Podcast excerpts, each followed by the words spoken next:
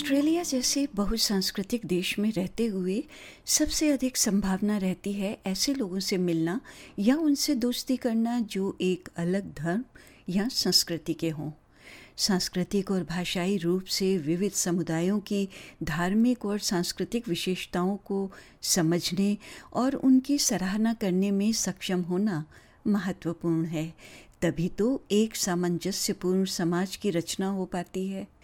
इन्हीं प्रथाओं में से एक है धार्मिक उपवास, जो कई अलग अलग धर्मों द्वारा अपनाया जाता है। सेटलमेंट गाइड की इस कड़ी में बात आज इस विषय पर कि धार्मिक उपवास शारीरिक स्वास्थ्य को कैसे प्रभावित करता है और क्या इसके कोई लाभ हो सकते हैं? खाने पीने से पूरी तरह से परहेज करना हो या हल्का खाना हो, कम कैलोरी वाला रूप हो, ये ईसाई, इस्लाम और हिंदू धर्म सहित विभिन्न धर्मों और दर्शनों में इस तरह की उपवास की बात तो आती है। Diana Abdel Rahman O M Australian Muslim Voice Radio की अध्यक्ष हैं, जो कैनबरा में एक अंग्रेज़ी भाषा का कार्यक्रम है और रमज़ान के दौरान 24 घंटे प्रसारित होता है। सुश्री अब्देल रहमान बताती हैं कि रमज़ान मुसलमानों के लिए ईश्वर और अपने धर्म के साथ फिर से जुड़ने का समय है As the sun comes up, that's when we stop eating. We do not eat or drink during the day until the sun goes down, which is the fourth prayer of the day. This happens for 29 30 days in the month of Ramadan every year. Fasting actually benefits the body, mind, and soul. During the month of Ramadan, also, you often increase your prayers. It's a chance where everybody gets to reconnect with God. It's a chance where we get to drop everything else that we're doing and completely focus on our faith. Ramzan रुक रुक कर उपवास का एक रूप है अर्थात विभिन्न प्रकार के खाने के पैटर्न जिसमें आवर्ती आधार पर 12 घंटे से लेकर कई दिनों की अवधि के लिए कुछ भी नहीं या कुछ कैलोरी का सेवन किया जाता है। अधिक विशेष रूप से रमज़ान समय प्रतिबंधित भोजन की श्रेणी में आता है।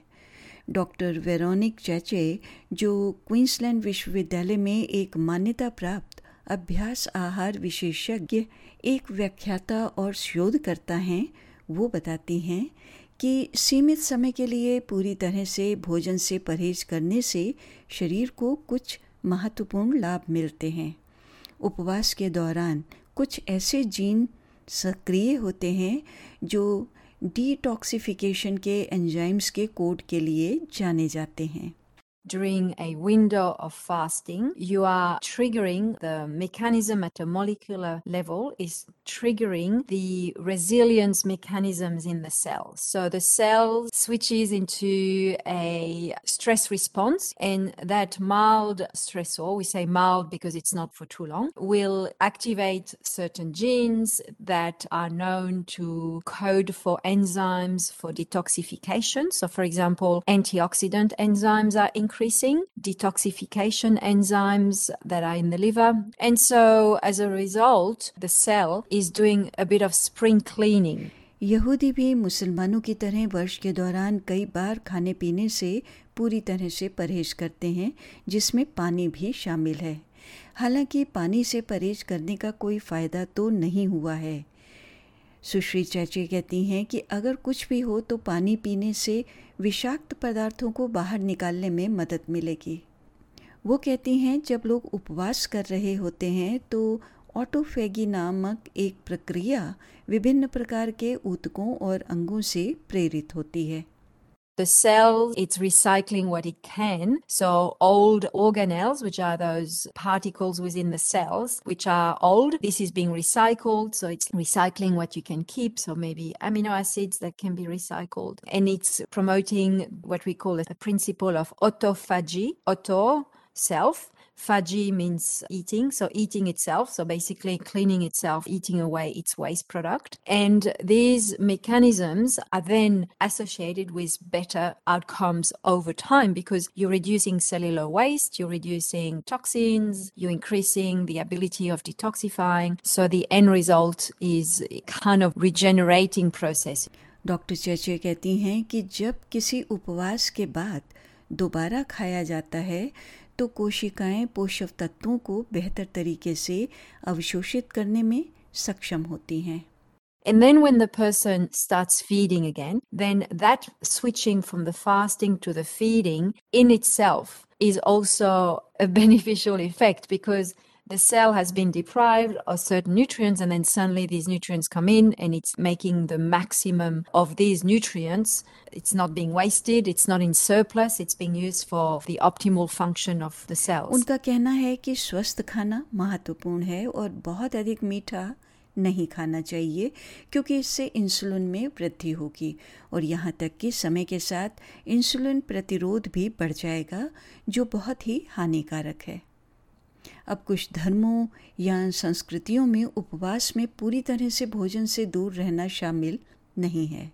लेकिन कुछ निश्चित अवधि के दौरान कुछ खाद्य पदार्थों से परहेज करना शामिल है। उदाहरण के लिए हिंदू धर्म के लिए उपवास हल्के प्रतिबंध से लेकर अत्यधिक परहेज तक हो सकता है। हालाँकि हिंदू धर्म में उपवास एक दायित्व नहीं है, बल्कि एक नैतिक और आध्यात्मिक कार्य है, जिसका उद्देश्य शरीर और मन को शुद्ध करना है। कैथोलिक लैंड के दौरान शुक्रवार को मांस नहीं खाया जाता, जबकि ग्रीक रूढ़ीवादी ईसाई अधिकतर डेयरी उत्पादकों, अंडे और मांस से दूर रहते हैं और कभी कभी जैतून का तेल और मछली से भी साल में कुल 180 से 200 दिनों तक के लिए। डॉक्टर चैचे का कहना है कि इस तरह का उपवास कैलोरी प्रतिबंधित आहार की श्रेणी में फिट बैठता है। इस सिद्धांत पर आधारित एक आधुनिक आहार, क्रोन डाइट, यानी C R O N calorie restriction practice on optimal nutrition है, जिसमें स्वास्थ्य और ढलती उम्र के प्रयास में कैलोरी प्रतिबंध शामिल है, लेकिन साथ ही विभिन्न पोषक तत्वों की अनुशंसित दैनिक मात्रा प्रदान करने का प्रयास किया जाता है। The idea here is to put the body into a mild stress. That means the body learns to do the most of what he has or of what it is receiving. And obviously, all the conditions that are associated with excess fatty tissue in the body. So, you know, mild inflammation, which are all precursors of uh, chronic disease as well. So, this does not take place. And because those genes are stimulated a bit less than when you're fasting completely, but still a little bit. So, again, the idea is a better antioxidant defense. So that means the ability of the body to really clean up free radicals, toxins, and so on. And the overall effect out of that is that it will slow down the aging process. आंतरायिक उपवासों के कुछ लोकप्रिय संस्करणों में पाँच अनुपात दो आहार शामिल है जिसमें सप्ताह में दो बार एक बार में 500 से अधिक कैलोरी नहीं खाना शामिल है डॉक्टर वॉल्टर लोंगो द्वारा तैयार किया गया एक और वैज्ञानिक रूप से समर्थित योजना फास्टिक मिमिकिंग आधार है। डॉक्टर चेचे का कहना है कि इस तरह का उपवास हार्मोन को रीसेट करने में मदद कर सकता है, साथ ही सेल नवीनीकरण को बढ़ावा दे सकता है।